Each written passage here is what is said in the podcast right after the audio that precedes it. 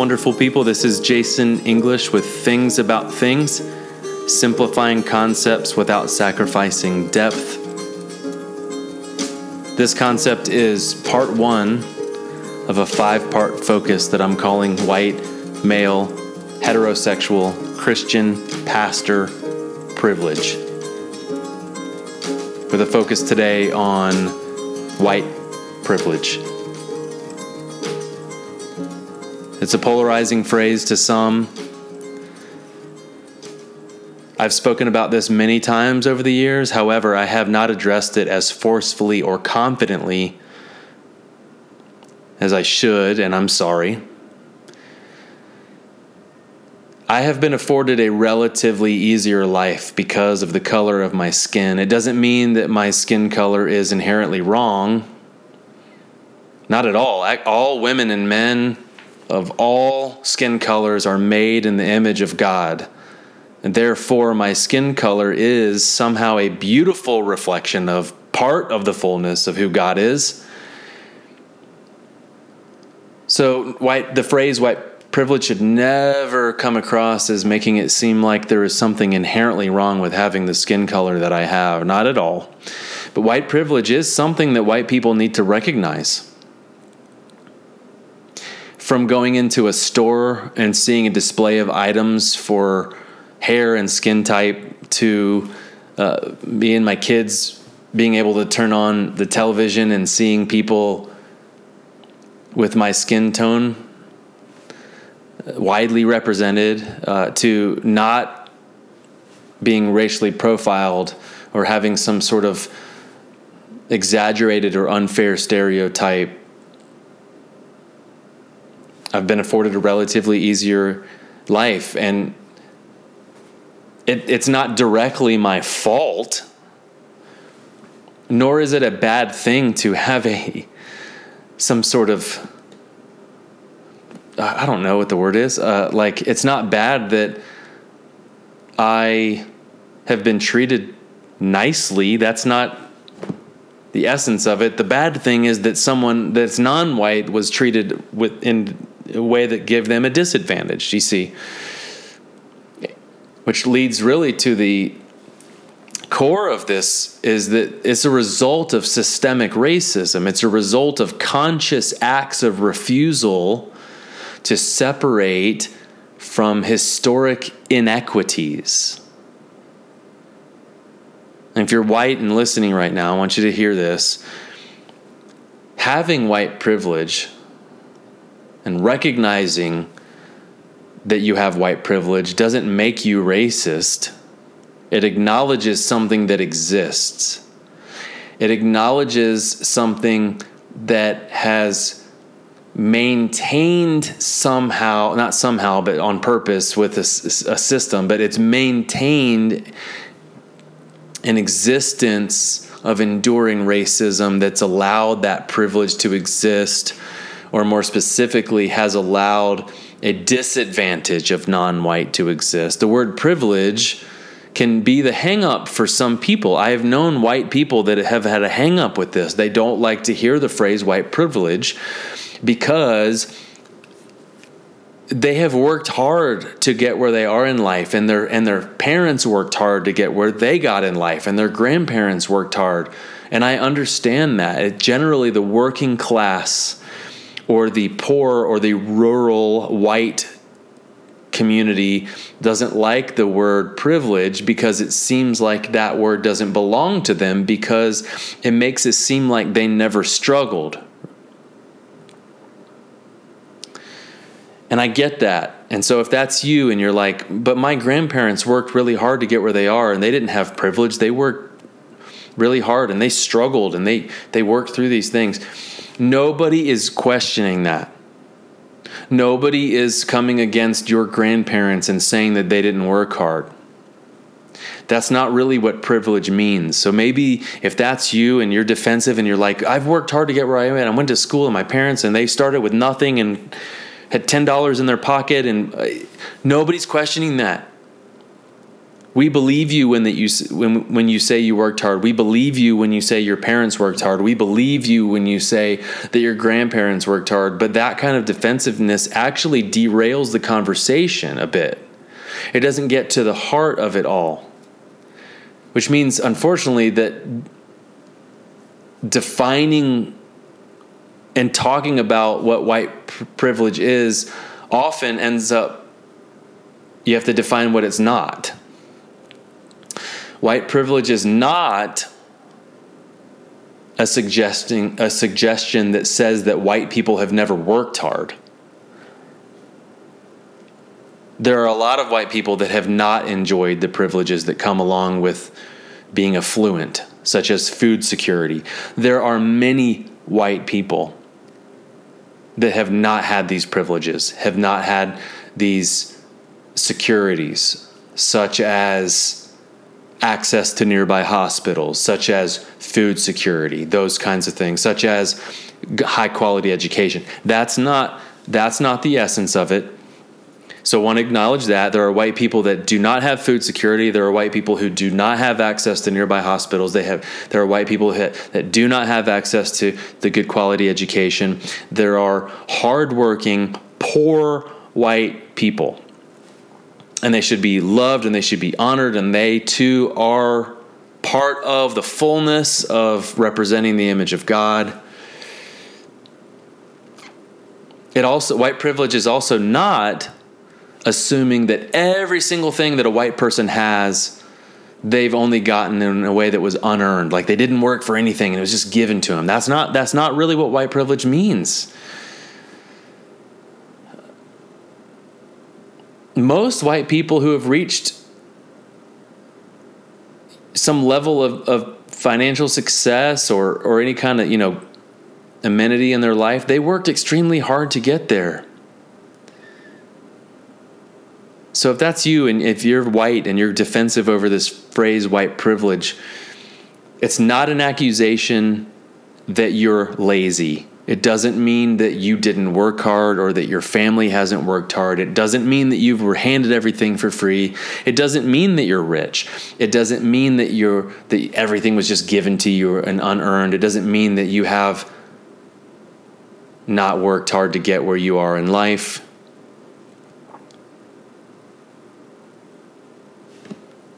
White privilege is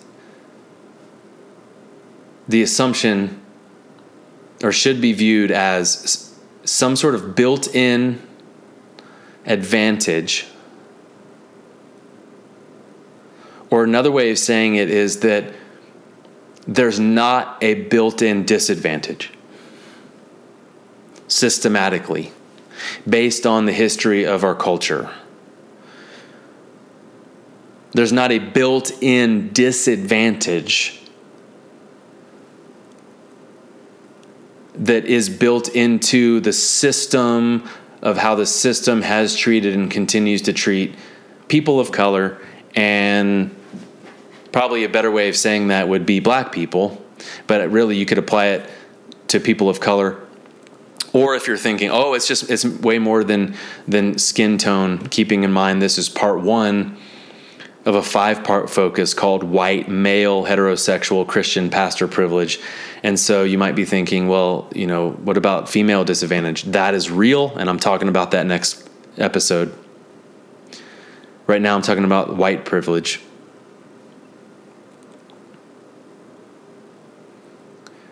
So there's some sort of built in advantage. There, there are certain experiences that I've had that is very likely that I would not have had if I wasn't white.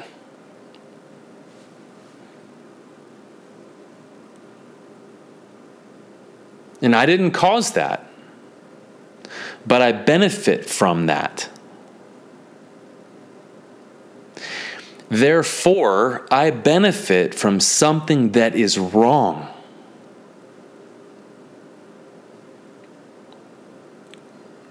It's not wrong that I am white.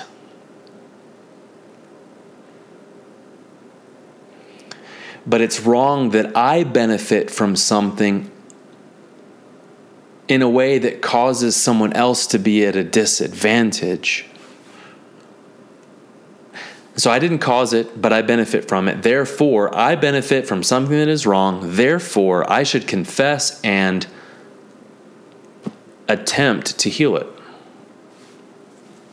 I, I shared this in a teaching for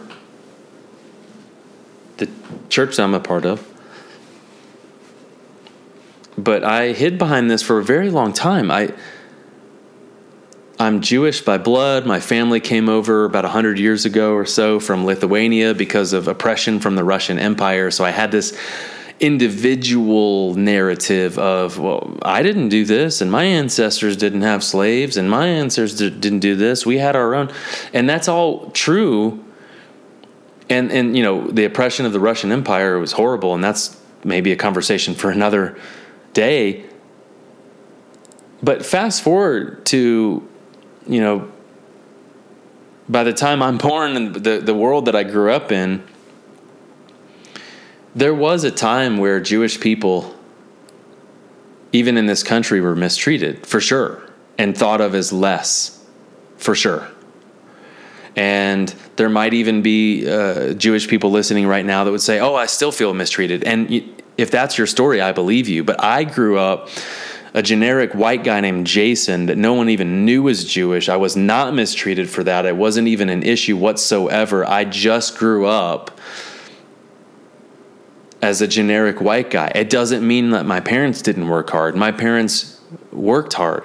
They both worked hard in their careers.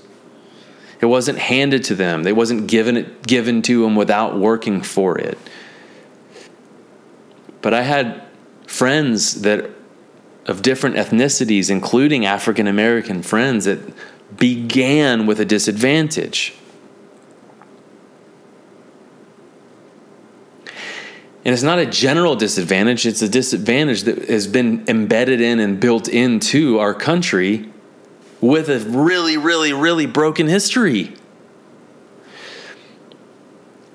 I mean, the, the, the disadvantage of knowing that when I hung out with my black friends, their parents, when they were kids, weren't allowed to use the same bathroom as my parents in the southeast part of the United States. Not allowed to use the same water fountain. In some cases, not allowed to go to the same school.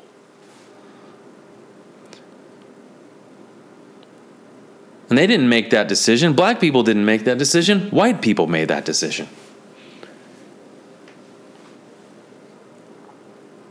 And so there was a purposeful limitation, a purposeful disadvantage. I didn't cause that, but I benefit from that. Therefore, I benefit from something that's wrong. So instead of hiding behind my own personal story, I want to eh, eh, confess a greater, bigger corporate, communal narrative and be a part of healing that. To witness the healing of that.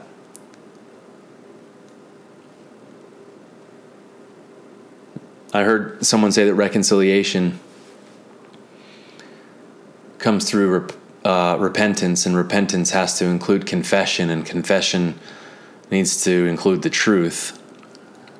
And you see, there's something about white privilege that I, I rarely have ever heard anyone talk about. That's the the ad- admitting to being afraid to no longer benefit from it.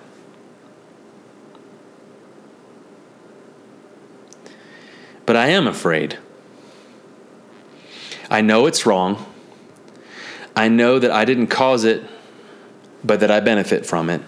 And I know that what I benefit from is something that is wrong.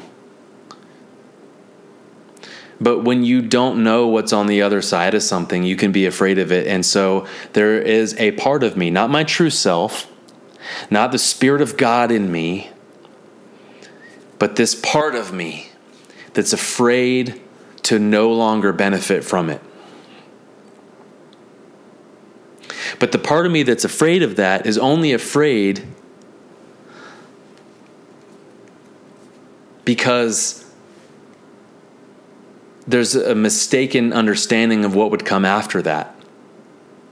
See, justice isn't revenge. Justice is when things are as they should be, when things are right. The Hebrew word for justice is also for righteousness. The image associated in, in Hebraic uh, lang, uh, language is when the right amount of rain falls on the field. Not too much as to not cause a flood, and not too little as to not cause a drought, but the right amount of rain.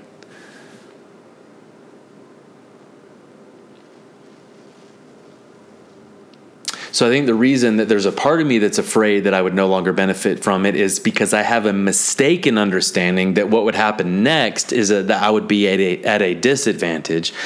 But that's actually not justice. That's not righteousness. That's not the right amount of rain. So, really, the goal is not for white people to be oppressed. In actuality, the goal is not even for white people to no longer have a beneficial life you hear, you see that? Maybe that's why you're afraid of eh, losing this white privilege. If you're like me and you're like afraid of what would be on the other side of this, is because maybe a part of you mistakenly thinks that the goal would be that the white person would be at a disadvantage and not be able to live a beneficial, thriving life. No, the goal is for all people to have the beneficial life.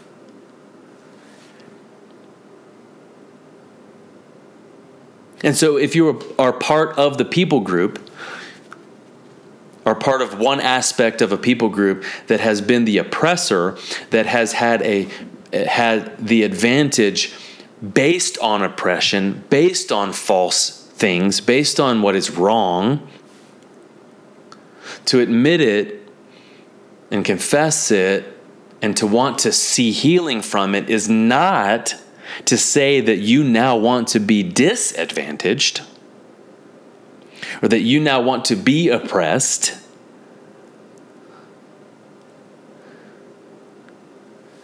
But that you would say, I want all people to have benefit. I want all people to have a beneficial life. I want all people to have the same rights. I want all people to thrive.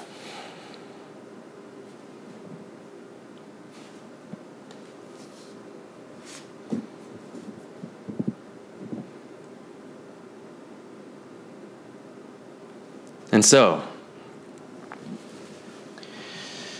if you're listening to this and you have been harmed by white privilege, if you've seen it and you know its brokenness, and white people have mistreated you, or the system has mistreated you or neglected you, and therefore, based on that broken system, you have been put at a disadvantage, I'm sorry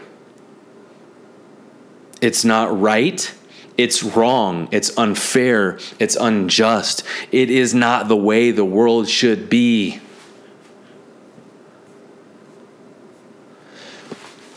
And in that confession to you, I also say, I am afraid of what it means for me to release this unfair thing, but I don't release it in a way.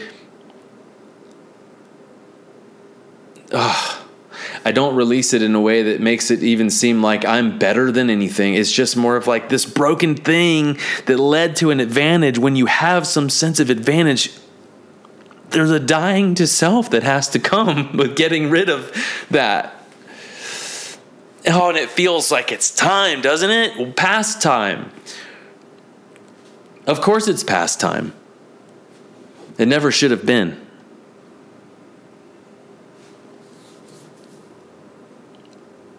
There's a musician,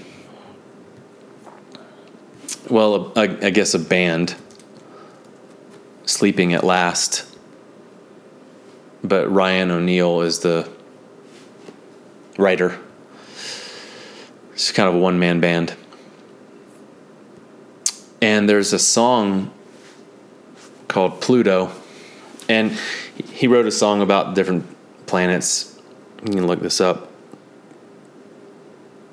So it's called Pluto, kind of personifying the planet Pluto. So in light of that, it's really great. But it, I, I like to as I'm sure many do, like kind of read into other layers of what a song could mean. And I was listening to this and just kind of occurred to me that it somehow captures the sentiment of what I'm trying to say right now in a way that goes beyond the words that how I could say, you know how art is. So it's a song, but you know, also a poem. So I want to read the lyrics of the song Pluto by the band Sleeping at Last. And here it is. Here, here are the lyrics. I woke up from the same dream, falling backwards, falling backwards, till it turned me inside out.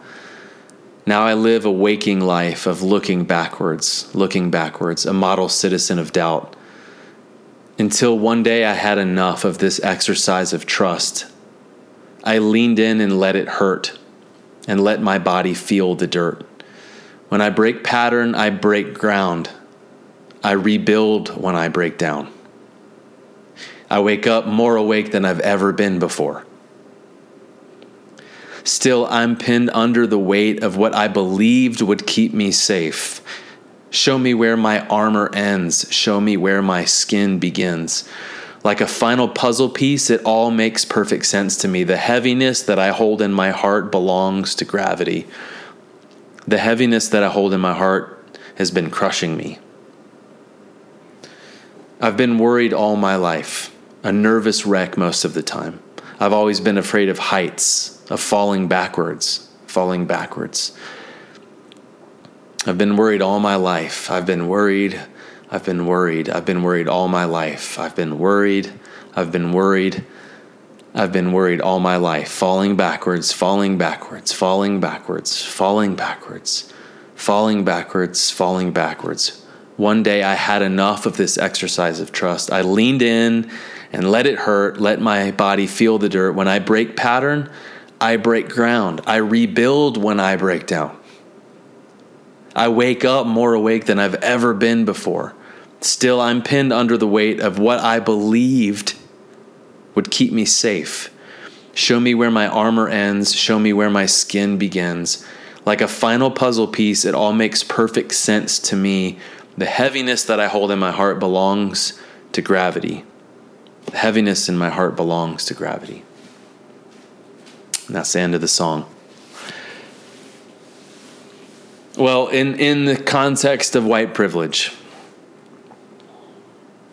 even though I didn't cause it, I certainly have not been part of the healing. Not enough, at least. Acknowledging it publicly. And let me just tell you, there have been times over the past several years where I've been on a stage talking about racial reconciliation, using the phrase white privilege, acknowledging that phrase, and hearing some pushback from people about the use of it. There was this, I gotta say this. There was this one time not going to use any names here, but I think this is a very healthy, important story, to, honest story to tell that hopefully can help be part of the healing. So I was on the stage doing a racial reconciliation, co-teaching, and I used white privilege. I talked about a story of white privilege. And then I got an email. And the email was telling me that they disagree that I shouldn't use that phrase. And wouldn't you know it, it was a white guy that didn't like that I said white privilege. And I said, I'm not, I replied, I'm not uh, promoting any political party. I don't have any political agenda when I say that. I just cannot deny and will not deny that I've been afforded a relatively easier life due to my skin color. I don't think that it's bad to be white. I think it's good. All ethnicities and skin colors are good and beautiful and reflections of God. And so, therefore, I'm not saying that white people are inherently bad. I'm just saying I haven't, that I was afforded a relatively easier life because of my skin color and uh, and he said, I, I disagree, and I want to meet with you and tell you why that it is wrong that you use that phrase. And this co-teaching that I did is with a, a dear friend of mine. Actually, it's the uh, Reggie Hunt, the previous episode of on things about things. We talked about race. It's, he's my neighbor. He's my friend he's also a pastor in town. So we did this racial reconciliation teaching together. That was the context when I said white privilege. So this guy, the guy emails me, and of course, you know, I'm not using his name. Uh, I'm not going to say his name, but uh, he said, you know, I disagree with you, and I want to meet with you face to face and tell you why you should not use the phrase. And so what I did was I, I called Reggie and I said, hey, this guy this guy's telling me he wants to meet with me to talk about why I shouldn't say white privilege. Will you will you come to the meeting? And Reggie said, "Of course." So I email the guy back and I say, "You know what? Uh, meeting face to face is healthier than emails back and forth. And if there is something about this phrase that I don't understand and it carries weight to it that it's unhealthy, that's purposefully divisive, that actually could bring harm to people. I want to hear you out. And so I appreciate you reaching out. And I want to hear you out. Just so you know how, just so you know though, Pastor Reggie Hunt will be there at the meeting with us. And then this the guy that sent me the email never replied to the email and then left the church.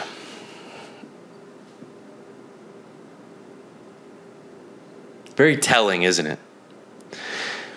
Because here's the thing if there's something that is wrong about the phrase white privilege, if you're white and you're trying to defend the phrase white privilege or defend the concept of white privilege, you should not be ashamed to say it in front of a black person. Because if you only want to say it to another white person, you're trying to you're tr- basically you're trying to say we need to keep this privilege. We need to keep this privilege. We need to keep it. We can't let anybody have that and that's systemic racism that you're trying to continue to promote even if you don't realize it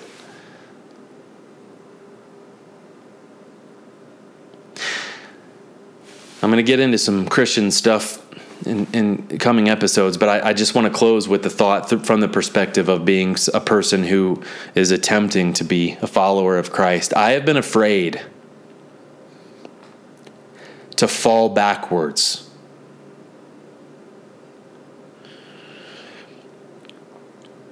But dying to self in love is one of the essential aspects of living out the gospel of Christ to be a follower of Christ, right, is to be like Christ, to die.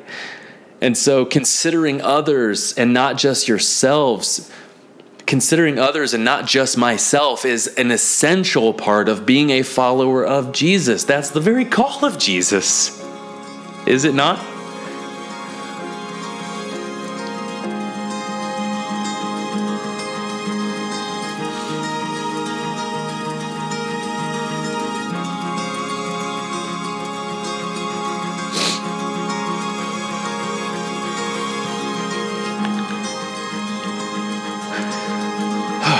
Think that's it for this one.